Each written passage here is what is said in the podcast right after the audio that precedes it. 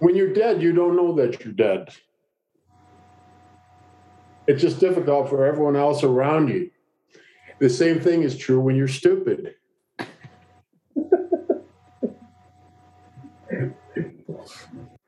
Just They gave kidding. him six months. They gave him six months to live. My friend said, "I can't pay you, doc." So they gave him six more.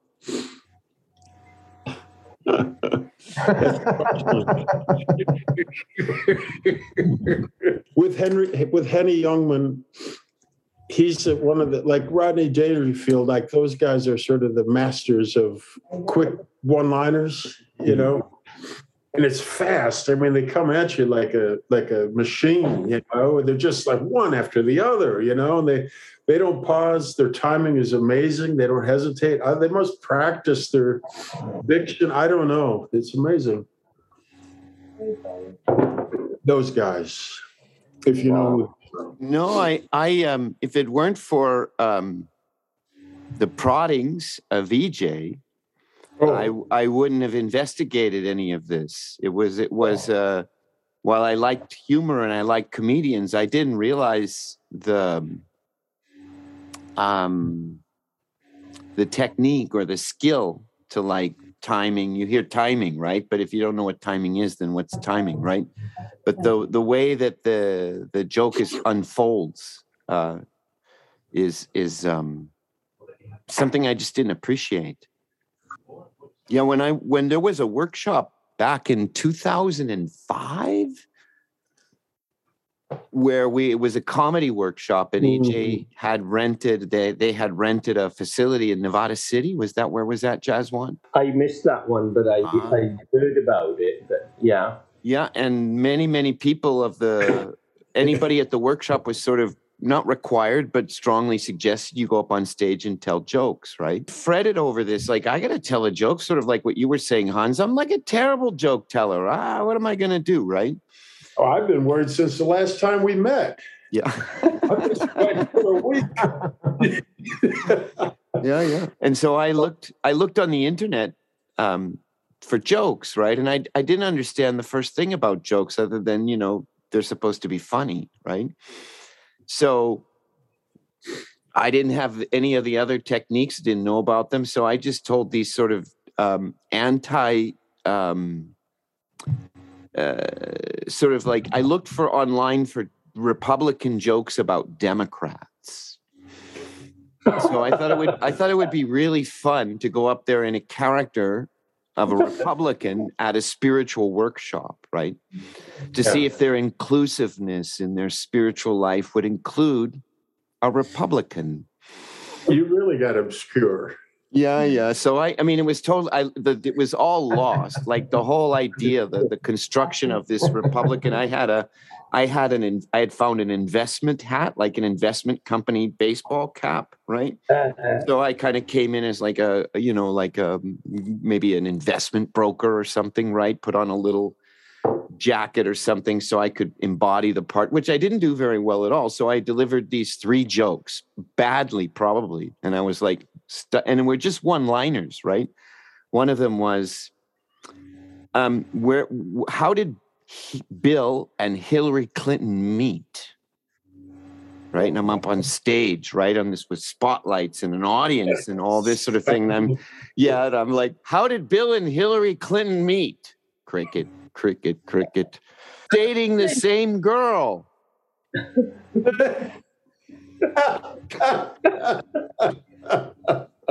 That's pretty good. Yeah. So then later, because it just fell flat, right? There were people that were really good at it, right? Just really, really good at it, right?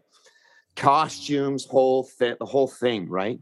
Oh man. and um you know not costumes that's the wrong way to say it like in character right would come with a character like i tried to kind of poorly right and then later after the workshop it was when there were still lots of people came right? It was like 60 people like back in the day mm-hmm. and you would be randoms people that you were like who the hell's this? Right? And you never see them again right? And i was walking outside the theater and these three young guys were like oh they were eyeing up one of the good looking ladies at the workshop right? And and then, and then i walked past and it was like oh there's the republican It was totally, it just didn't work. it was like, no, come on, man. It was a character.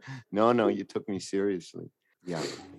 Yeah. But, yeah, well, yeah. I I was like I didn't get into jokes at all, and then back um, when I was still in England, I had these uh, mental issues, so to speak. I was really depressed, and so my friends they said, "Well, you know, you should go see a therapist." I said, "What's a therapist?" Anyway, they gave me a rundown, so I went along to to see the therapist. I must have been 19, 20, still at university, just you know, y- you know, you got all the pressures of studying and everything. And so anyway, the therapist comes in and he goes through, talks, uh, gives me I, I don't know how many questions about my childhood, where I went to school, any incidents, any this. They said, look, what, what I'd like to do, I, I, I haven't been able to find anything. I want to give you a, a, a Rorschach blotter test. I said, okay, sure, I'll, I'll try it. I'm desperate. I'm, you know, I'm just ready to end it right now. And he said, okay, look, look, just take this test and let's see what happens. So anyway, he comes in with the, with the blotter test and, and he's showing me, and he shows me the first one. I said, oh, that's that's like two cows doing it. The the one on, at the back is on its hind legs and pumping away. And he said, okay, and, and the next one, and I said, oh my God, that's a man and a woman. They're in a 69.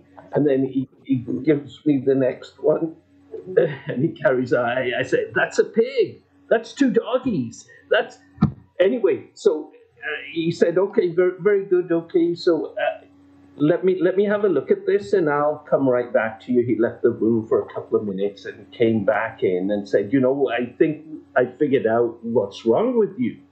I said, what? He said, it's a sexual thing. You're just totally obsessed with sex.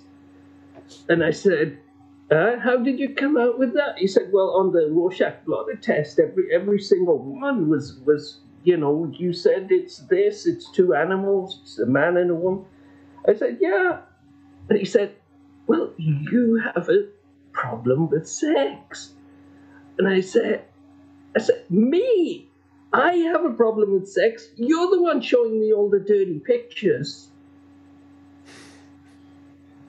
So, That was pretty. That's another. intro- You have me kind of laughing already. You know, in anticipation. That's pretty good. hmm Uh, yeah. Oh, oh, sorry, I got Mm. distracted. No, Yeah, no, yeah. no, no. It's good. Well, that was pretty good. That was that was good. Now, see, now you could tell jokes because that was you had me going from the get. Even though I knew it was a joke, I was kind of laughing. Just yeah, yeah. with the story part. With the story Yeah. part. yeah, uh, that technique I learned from EJ. Of Yeah, me too. Me too. He, he is just just amazing. He'll go down this road, then he'll go there, then he'll go there, then here, and he comes back. Shoot, you know. take my wife, take my wife, please take my wife. I take my wife everywhere. I take my wife everywhere. She keeps finding her way home. That's how he opens it. He opens the whole damn setup. You know, take my wife. You know, and you're like, what? You know. This is 1940. Yeah, it was funny to see. Uh, sometimes we watch um, what is it, the Ed Sullivan Show on uh, Me TV, and they play that every Sunday. Yeah. And to see uh, like uh, um, George Carlin on there Yeah. back then, right? Like I mean, he's the king of foul mouth today, right? But back then, these guys were all clean, eh? Mhm. He's a great storyteller. George Carlin, right? oh yeah, yeah.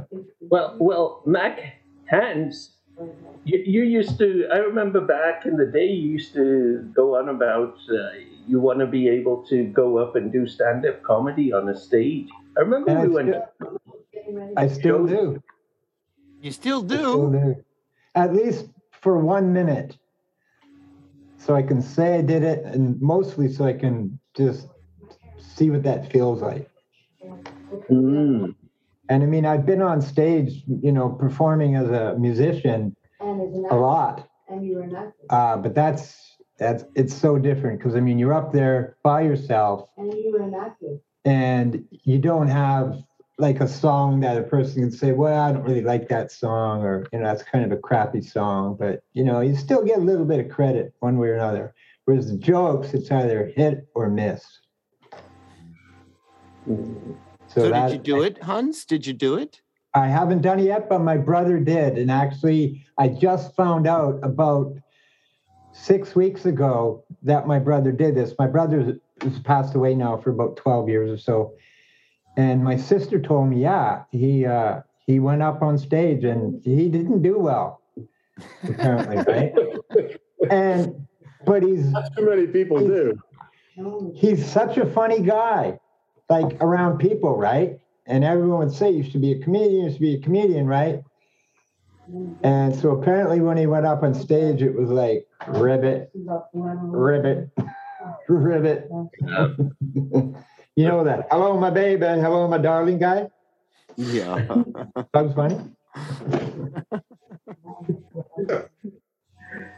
I had a I had a student back in the day who was writing a writing a short a short movie, 20 minute movie, right? Drama. And he uh, it was basically a story about a, a guy who always wanted to be a comic, right? Teenager, right? He played the character himself, but he was horrible at it. So somewhere when he was young, somebody when he was 12, an aunt or somebody said, You're really funny. And he held on to it, right? So he made it sort of his life goal to the character in the movie to be funny. And he thought he was funny, but he wasn't, right? And so the whole film's about this character kind of coming to the realization that he's not funny after wanting that with all the fibers in his being, right? Yeah. So what this student did, which was really terrific, he went to an open mic, like a literal open mic, and he had a kind of skeleton and clandestine crew. So he had a couple of plants in the audience that were part of his his game, and he had somebody filming it, right? So he was basic, and this was going to be in his movie. So what he what he decided to do, he he sort of went to this comedy club with an open mic, and he bombed on purpose. on purpose. Wow. And then when he bombed and everybody was like, uh, you know, like he would say really bad jokes, like, you know, all the other students got F's, I got G's. and there's some really horrible one-liners, right? And then he he acts, he has a breakdown on the stage, like as part of the film. Like this is the moment where mm-hmm. the character realizes he's not funny. Mm-hmm. And so, but it's all played in live wor- in the world so that these people in the audience start to get really concerned. the club manager gets really concerned because he's really acting out a breakdown on stage because he's realizing he's not funny. And everybody like then so it was and it was filmed right, and with, that's how the film sort of concludes with this scene. Kind of amazing Yeah. that he would do this. And then after it was over, it's like, okay, the shootings did, we got it, okay, we got everything. The club manager and other patrons are like outside trying to like, should we help? You know, they they they bought the whole thing, so they wanted Wow. to like have him, you know, go visit a, a therapist like Jazz wanted, right? Wow, that's that's takes some guts. Yeah, he's he was pretty. He is pretty amazing, but it was, it was pretty incredible to be, you know, quote unquote, teaching somebody like that. There, I had a uh, there were when I was living in Chicago, there was a little bar. Mm, There's a bar in every corner in Chicago, but there it was. Uh, it really is next to the church, you know. And there they did. It was just a watering hole. It literally just a like usually old bunch of old Polish guys were hanging out there, but it was like in transition, turning into a little bit like a almost like a not really, but like a sort of a loser hipster hangout, you know. Mhm. But they have I know that place. There's like Yeah, but- five of them. but they would do things. They- Bar.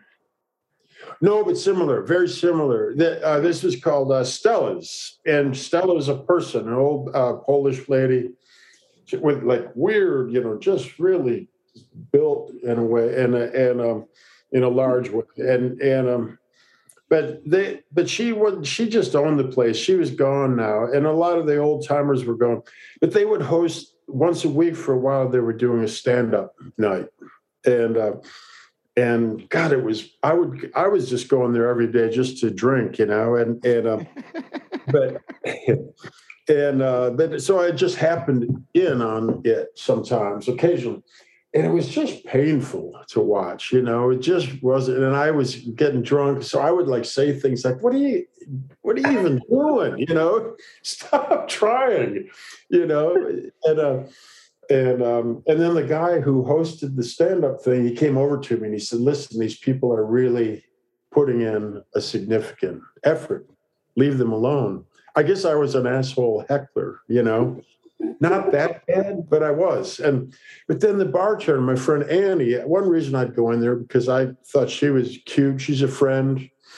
And she's funny. She went up. She's not a stand-up. She went up and did it. She goes, "I'm going to go wing it." She went up there, and she just she was so damn funny. She brought the house down. I wasn't setting up a joke. This is a true thing, another true event, you know. And she was funny. Damn. I was waiting for the punchline. I know. Well, that's the punchline. That's as good as it gets. All right, that's it, folks. Don't look for anything else. There know? was um there was a story too. You reminded me of a story that happened last summer. It was last summer here in Tremedal when all the people come for the for the two weeks in August. Everybody sort of like a school of fish comes home to Tremedal. And you know, there's a fiesta. And there's some people here that are great, and there's some people here that aren't liked. You know, typical village life. And there was this guy here that really nobody likes, and his parents are a little bit hard to deal with and he's a policeman down in Barco. He's like a Barco policeman, Ooh. and he's a bit by the book, by the rules. Oh, he's a Barney Fife. He's a Yeah, genuine and so Barney yeah, yeah, Fife, and Spanish Barney Fife. yeah. What's really interesting is like he was here, you know, and he was here, and his family was here, and people, you know, his mother and father were here, and he was telling a story. But what I knew about him was really funny because, like everybody here knows, in Barco, when he writes tickets, he writes tickets because you're like five kilometers over the speed limit. Like he's a bit obsessive. So what's Yeah. really nice about a small town is the the the city hall or town hall rather just throws them away.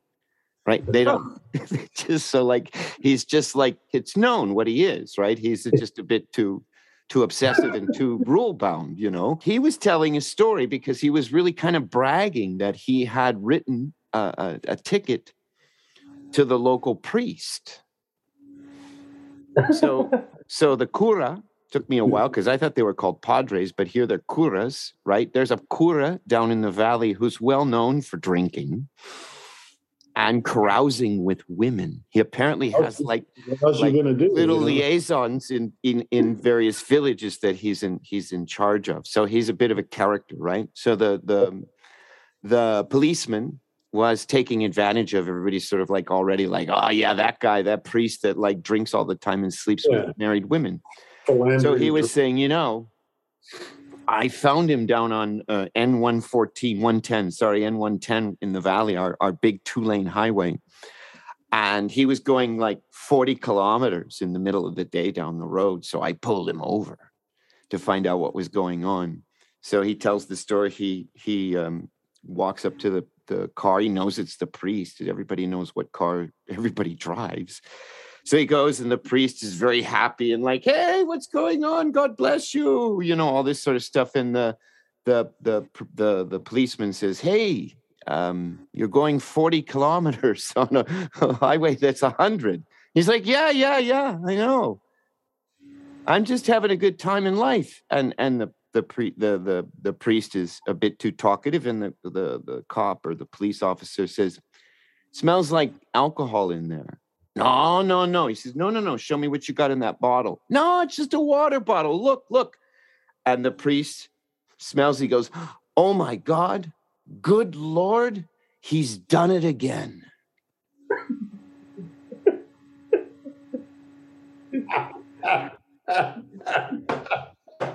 That's pretty good. They don't sell, That's pretty good. Oh, you, you must have a funny story. You've been around. Nothing, nothing. I can't miss TV content. You guys, you guys ever hear about Newfoundland? You know where Newfoundland is? Oh yeah, I, in the states we call it Newfoundland. Newfoundland, Newfoundland. Newfoundland. Newfoundland, yeah, Yeah. We call it the land of the Newfies there by. yeah. Anyway, um, I was up there about a month or two ago, I think it was, can't remember. Um, and uh, there was this big commotion going on by this little, this little gift shop in this little town I used to frequent, and so the sheriff was out there and all that, and a bunch of people and stuff. So I trotted over there, wanted to see what's going on, and uh, I started talking to people and they uh, apparently they found a skeleton up in the attic of this gift shop. The old lady who runs the gift shop, she doesn't go up there very much, right? But every once a year, some she's putting something up there or taking something down from the attic, and so yeah, she found this skeleton. And uh, so the sheriff came to investigate, of course, um, and uh, they found out that it was Newfoundland's hide and seek champion.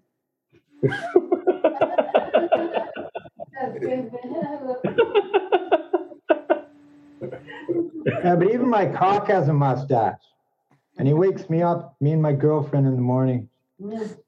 All the all the other hens in the roost don't like it either. It's a conspiracy. What is it with restrooms? I don't ever see people resting in there. They're all working, either playing fireman or rubbing helmets, or girls are talking about how stupid their stupid husbands are. Restrooms. Excuse me, ladies, I need to go have a little nap before the main course. I'm gonna curl up beside a toilet or maybe lean up against a nice warm urinal. Restrooms. Hmm.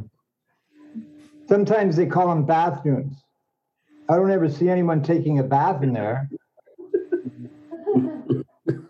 My rubber duck's gonna take up all the room in that little sink.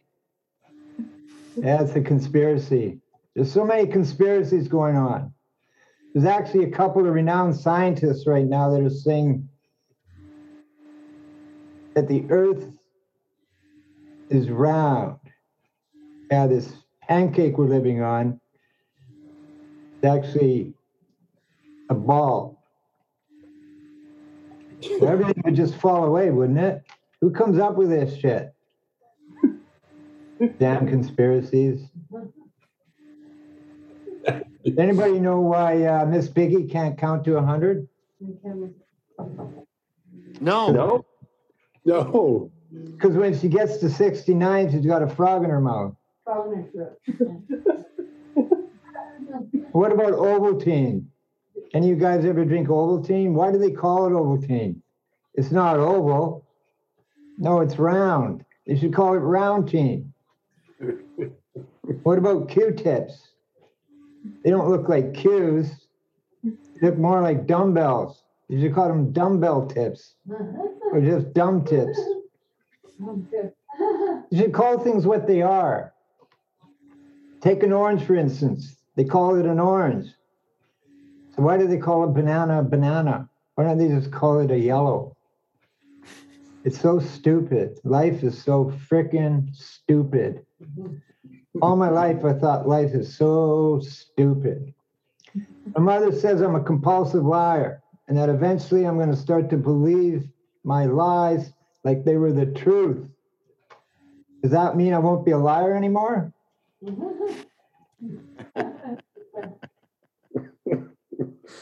So there's these three monks, right? And they're living up in the Himalayas. They each got their own caves, and side by side, mind you, and kind of like, you know, um, townhouses, right? Brownstones. And so the three monks are up there, and they've been meditating there a long, long time, right?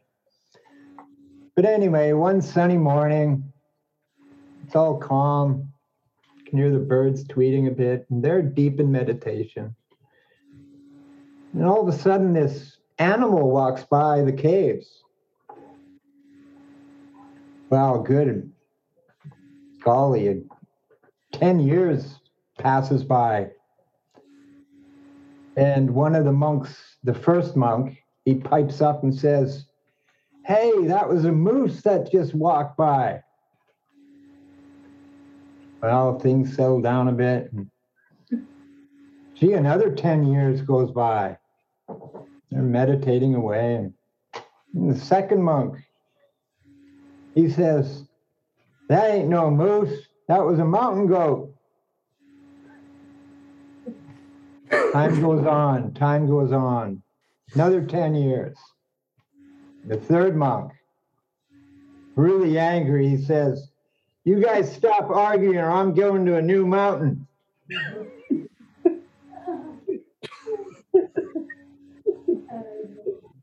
There's these two, uh, back to Newfoundland or Newfoundland.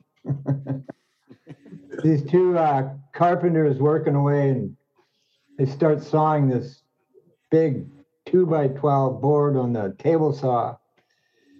And the uh, board gets jammed in the blade and kicks up and takes the one Newfie's ear right off his head. And so the other Newfie's just scrambling around everywhere trying to find his buddy's ear. And he picks an ear up off the floor and he says, Look, I found your ear.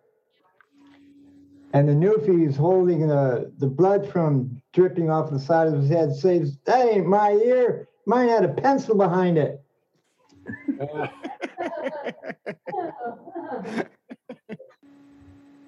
There- there's there's there's also something about being able to laugh at yourself. Mm. So that's why you can identify it as Polish or Irish or as a newfie. It, it reminds me back in 2012. I no, it was- yeah, 2012. I was at the London Olympics in July, and you know how England is. They have a pub in every corner. So I went out drinking with my mates. You know, Johnny from. Uh, That's what they call, just so you know, if you're not from England, that's what they call their friends. They use the word mates. Oh, oh. Did I say mate? Yes, Oh, you okay. use the word Oh, mates. just- Didn't want to confuse anybody. That means friend. I didn't know you were I didn't know you were gay, Jasmine. I'm a happy boy. I'm a happy boy. Uh, But anyway, we, we were sitting around the pub, and you know, you have a drink, and you keep drinking, and you keep drinking, and then you know, my friends, uh, because this is from all my mates from university, so there's the Welsh guy, and the Scottish guy, and the Irish guy, and they're, come on, let's we. The tickets for the Olympics in in that summer was so hard to come by. They're very hard. It was, you know, very high demand. They were all sold out. But my friends, you know, after a few drinks, come on, let's let's try and get in. And so um, Hamish, he came from Glasgow. He, he picks up one of those manhole covers, a- and he, he goes up to the security guard near the ticket. He says, "Hamish, Scotland, disc, discus." I'm in the discus and, and, and the security guard says, "Okay, go ahead, go ahead." Then my friend uh, Johnny, he, he, you know, there's been a lot of construction. There's lots of construction going on. He picks up this huge pole, and he walks up to the security guard and he says, "Thompson, England, javelin." As a security guard says, "Go, go, go, go."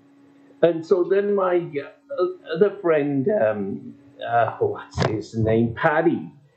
He's he's from uh, Donegal, and, and he he's he.